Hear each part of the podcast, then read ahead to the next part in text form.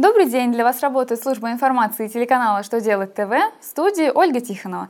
В этом выпуске вы узнаете Изменятся ли тарифы взносов на травматизм? Какие пособия и компенсации можно будет оформить только через интернет? Когда россияне смогут иметь два загранпаспорта? Итак, и самое главное по порядку – В следующем году страховые взносы на обязательное социальное страхование от несчастных случаев на производстве будут уплачиваться по прежним тарифам. Федеральный закон, определяющий тарифы по взносам на травматизм, вступит в силу с 1 января 2016 года. Им также установлено, что с выплат в пользу работников, являющихся инвалидами первой, второй или третьей группы, индивидуальные предприниматели уплачивают страховые взносы на обязательное социальное страхование от несчастных случаев на производстве в размере 60% размеров установленных страховых тарифов.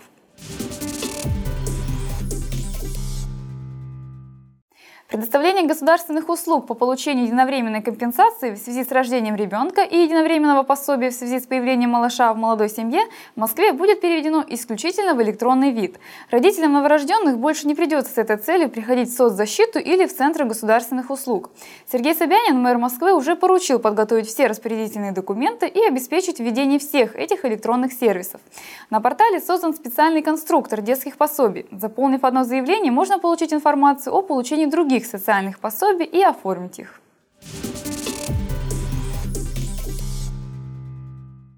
С 15 декабря граждане России получили возможность оформить второй загранпаспорт до истечения срока действия первого и иметь на руках два действующих документа одновременно. Такие привилегии предоставил гражданам новый федеральный закон, подписанный на прошлой неделе Владимиром Путиным.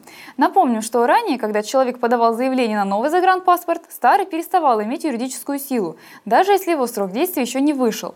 Новшество удобно. Теперь в ситуациях, когда, например, один паспорт находится в посольстве иностранного государства с целью оформления визы, можно будет отправиться в другую страну по другому паспорту.